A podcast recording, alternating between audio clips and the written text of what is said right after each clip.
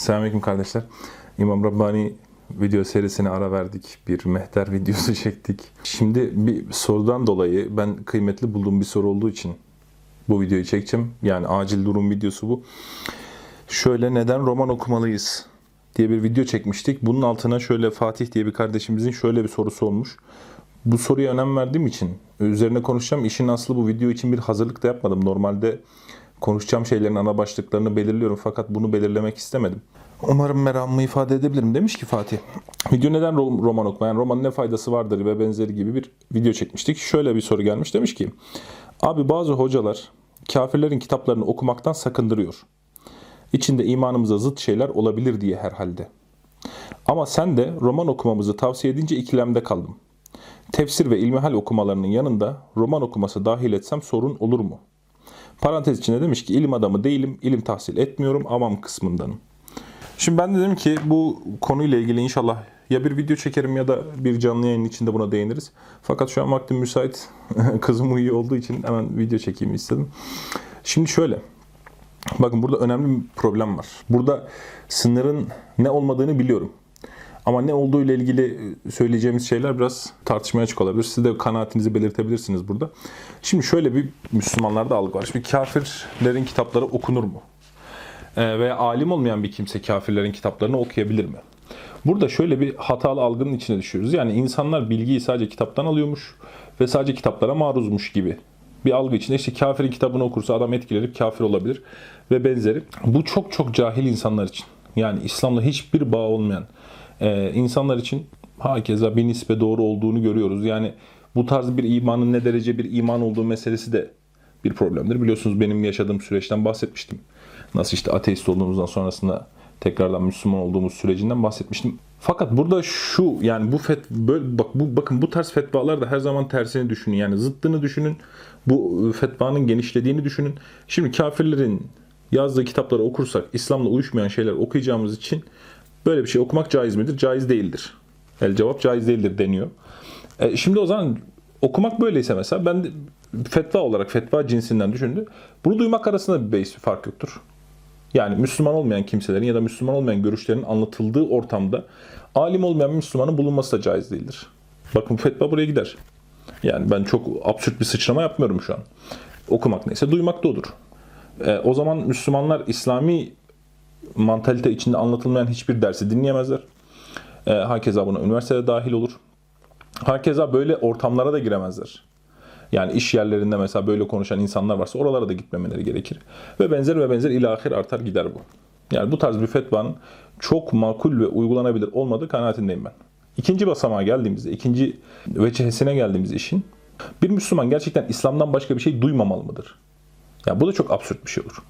Yani sen İslam'dan başka hiçbir şey duymadığın zaman İslam'ı da seçmiş olmasın ki. Yani tek olan şeyin seçimi olmaz. Sen Müslümanlığı tercih etmemiş olursun. Yani burada tercih etmek kelimesi, hani işte İslam sizi tercih eder sizi falan. Yani o tarz bir sloganik şeyin içine girmiyorum. Ama siz bir karar vereceksiniz. Şimdi ben Mekke'yi düşündüğüm zaman veya Medine'yi düşündüğüm zaman İslam'dan başka hiçbir şey görmüyorlar mıydı? Düşünmüyorlar mıydı sahabeler? Hiç mi kafir görmüyorlardı? Hiç mi kafirlerin sözlerini duymuyorlardı? Hiç mi onların iddialarından haberdar değillerdi? Yani bu tarz bir kapalı toplum yapısıdır bu. Kapalı toplum nedir? İşte kendi içinde herkes, buna fanus etkisi de denir psikiyatride. İşte biri bir şey söyler, o söz yankılanır durur. Herkes aynı sözü duyup durur. Müslümanların bu tarz hale gelmesi İslam'ın gelişmesi anlamına mı gelecektir? Mesela biz şöyle, burada bir kriter belirleyeceğiz. Diyeceğiz ki yani ben daha önce bunu İmam Rabbani videosunun içinde de söyledim. Yani ben her avam işte hiç İslam'dan haberi olmayan ama Müslüman olan birisinin işte her tutup her kitabı okumasını tabii ki tavsiye etmiyorum. Bunu hiç kimse tavsiye etmez. Ama burada bazıları öyle bir seviye koyuyor ki işte mesela bir insan ne zaman atıyorum iktisat kitapları okuyabilir. İktisat kitaplarını işte biliyorsunuz faizi öven şeyler var. Ne bileyim işte İslami ekonominin uygulanamayacağını, eski olduğunu ve benzeri söyleyen yazılar var. Şimdi biz bu yazılara denk geldiğimizde yani gözümüzü kapatacak mıyız yani ne yapacağız?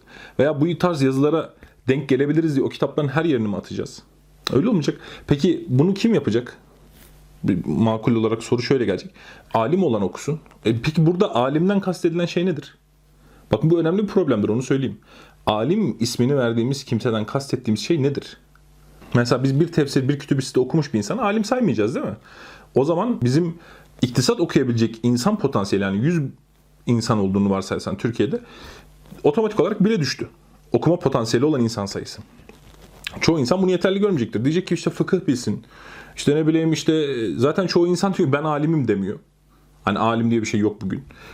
O zaman biz iktisat öğrenemeyeceğiz Müslümanlar olarak. Yani biz Müslümanlar olarak atıyorum roman bilmeyeceğiz. Biz Müslümanlar olarak tarih bilmeyeceğiz. Yani tarih kitaplarının %kaçını şeyler yazıyor. İslami bir bakış açısına sahip olan insanlar yazıyor. Biz Müslümanlar olarak o zaman şöyle bir topluluk olacağız. Kendi içinde kapalı.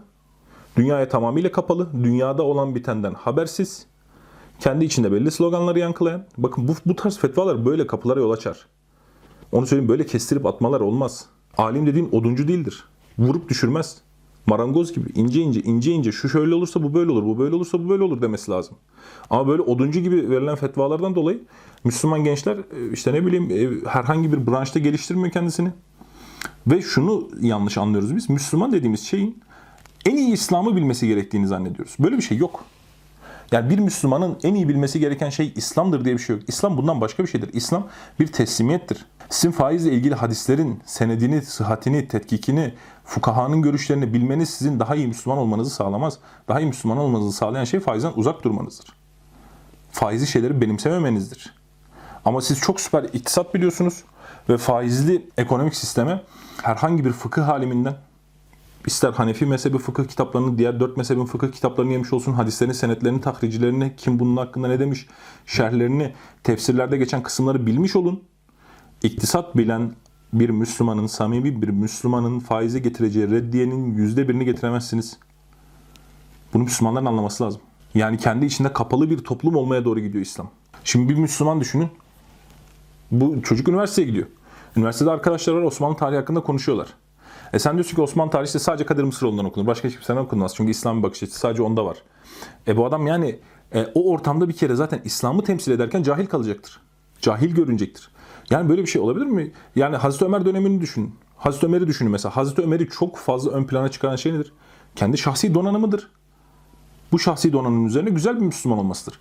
O zaman biz deriz ki ne kadar donanımlı bir insansa adam, hangi branş olursa olsun, ne olursa olsun, hangi konu olursa olsun, bir adam ne kadar donanımlıysa üzerine teslimiyeti düzgün olduğunda İslam'a faydası en fazla onun olacaktır. Biz bunların benzerlerini, çok benzerlerini cins olarak şeylerde de görüyoruz. Yani işte ne bileyim adam, bak insan anlamadığının düşmanıdır. Yani mesela psikiyatri içinde İslam'a uygun olmayan şeyler var mı? Var. Muhakkak var. Muhakkak var. Fakat sen şimdi bütün halde psikiyatri o zaman okumak caiz değil. Ne yapacağız? Katatonik şizofrenik bir hastayı al bakalım götür. Nereye götüreceksin? Üfürükçüye mi götüreceksin yani? Ya bu işlerde artık Müslümanların kaliteli insanlar yetiştirmeyi, bizim hala şunları tartışıyor olmamız çok acayip geliyor bana. Yani bir insan suç ve cezayı biliyorsa bilmeyen insana göre daha şeydir, donanımlıdır. Hakeza suç ve cezadan alacağın İslami şeyler de var. Senin İslami olarak, hadis olarak bildiğin şeylerin, bakın şunu anlayın. Hadisler, ayetler, bunlar hayata yön veren şey, metinler. Hayata yön veren metinleri hayatı en iyi bilen anlar. Hayatı bilmeyen adam hayata yön veren metinleri anlayamaz. Yani bununla ilgili inşallah fetva örnekleri vereceğim ben size. Hayatı bilmemekten kaynaklanan hatalı fetvaları. Ve insan hayatı bilmediğinin eksikliğini hissetmez. Herkes hayatı bildiğini sanır. Kapalı ortamlarda büyüyüp, kapalı ortamları Müslümanlar angaje etmek doğru değildir. Şunu söyleyebilirsiniz. Bakın bunu anlarım. İktisat öğrendi. İslami teslimiyeti çok zayıftı ve faizsiz bir ekonominin olamayacağını söyledi. Tamam. Bu adamın teslimiyetiyle alakalı bir problemdir. Okuduğu kitapla alakalı bir problem değildir bugün. O yüzden ben zaten bu soruyu samimi olarak soran birisinin, yani abi ben imanımla ilgili bir problem yaşayacağımdan korkuyorum diyen birisinin samimiyetiyle ilgili bir problem görmüyorum. Meal videosunda da aynısını söyledim. Bu soruyu soran adam zaten samimi adamdır. Siz bu adamları alıkoyduğunuzda ortaya çıkacak sonuç nedir biliyor musunuz? Müslümanların belli başlı ezberler, altı boş ezberler sahibi olması, işte bidatçıların, Müslüman olmayanların ve benzerinin Müslümanların hiç bilmedikleri şeylerle alay etmeleri ve Müslümanların aşağı bir topluluk olarak görünmesidir. Oysa biz yön vermek istiyorsak her sahada, her branşta, her alanda samimi Müslümanlar bu işleri bilecekler, yapacaklar. Roman eleştirmeni de Müslüman olacak. Değil mi? Roman eleştirmeni de Müslüman olacak. İktisatçı da Müslüman olacak. Sosyolog da Müslüman olacak. Psikiyatr da Müslüman olacak. Bunun için Müslüman gençleri bu sahalara girmekten alıkoymayacaksınız. Bu nedir biliyor musunuz? Sakınan adam psikolojisi. Bakın sakınan adam hiçbir şey öğrenemez. Bir çocuk düşünün, düşmekten korkuyorsanız, çocuğun düşmesinden korkuyorsanız Abi 1000 tane çocuk yetişiyorsunuz. Bir düşmelerinden endişe ettiğiniz zaman bu çocuklar koşmayı öğrenemezler. Düşecek abi, herkes düşecek ya. Yani aşırı korumacılık insan gelişimini engeller. Müslümanların gelişimini engelliyor. Vallahi şöyle söyleyeyim size, mesela bu ara iktisat çalıştım biliyorsunuz. İktisatla ilgili soruları bakın cevaplayacak demiyorum. Şu an karmaşık, kompleks iktisat sorularını anlayacak alim sayımız bile çok az. Anlayacak diyorum, cevaplayacak demiyorum. Sorunun kendisini anlayacak alim sayımız o kadar az ki. O yüzden burada sınırı nasıl belirleyelim o zaman? Yani kimler okusun? Ben mesela diyorum, bir adam yeni Müslüman olduysa veya Müslümanlıkla ilgili şuuru yeni açılmaya başladıysa bu adamın İslam okuması gerekir. Belli bir süre İslami ilimleri tahsil etmesi gerekir. Yani şöyle bir seviye olmamalı işte. Adam 30 yıl İslam ilimler tahsil edecek ki iktisat okusun. Yani böyle değil. Belli düzey ayetleri, belli düzey hadisleri bilen, bunlara teslimiyeti gelişmiş, işte bunlarla ilgili düzenli okumalar yapan, mesela günde biz söylüyoruz işte 50 saat, 1 saat, yarım saat, 40 dakika yapan bir insan hangi branşta, hangi sahada kendisini geliştirirse geliştirsin, onun kendini geliştirmesi İslam'ın gelişmesi anlamına gelir. Gelişmiş insanlar, toplum tarafından saygı uyandıran insanlar İslam'a katkı verecekler. Kendi problemlerini çözememiş, kendi problemleri içinde boğulan insanlar ve topluluklar dünyaya hiçbir şey veremeyecekler. O yüzden kardeşim demiş ki ben alim değilim, avamım. İşte belli sayıda ayet ve hadis okumanın üzerine bunları okuyabilir miyim?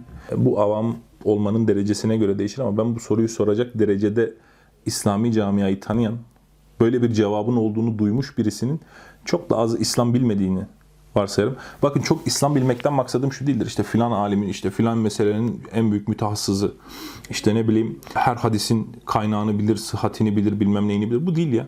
Çok basit şeyler var İslam'la ilgili. Bu ana meseleleri bildiğiniz zaman İslam zor bir din değil.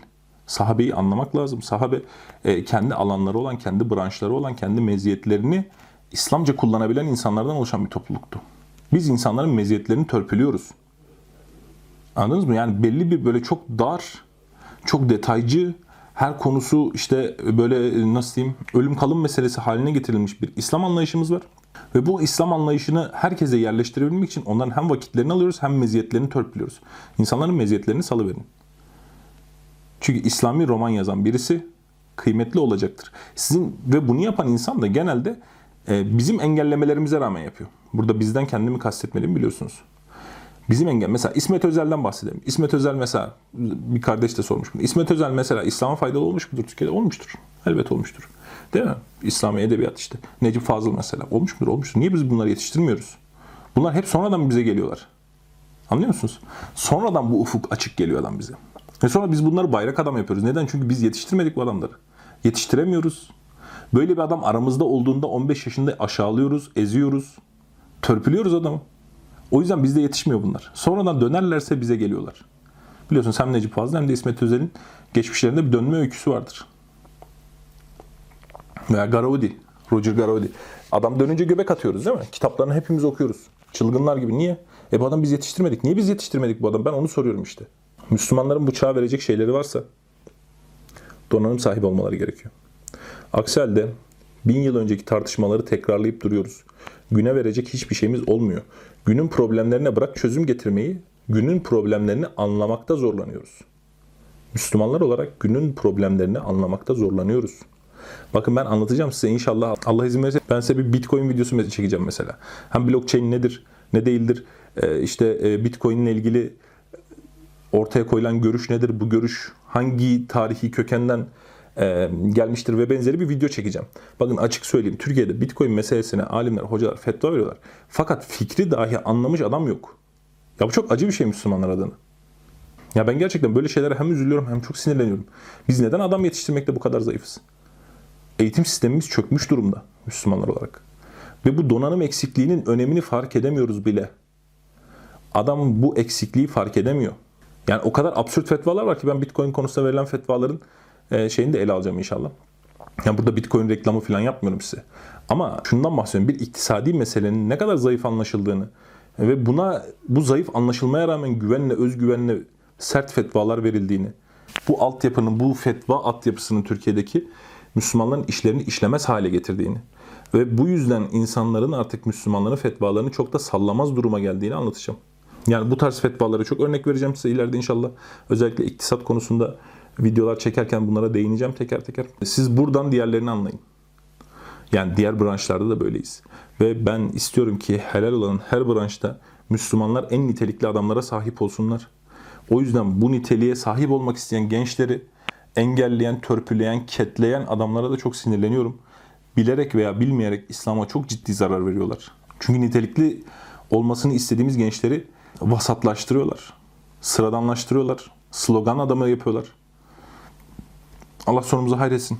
Pek hazırlıklı bir video olmadığı için dağınık konuşmuş olabilirim. Umarım meramımı ifade edebilmişimdir. Ve ahiru davana enelhamdülillahi rabbil alemin.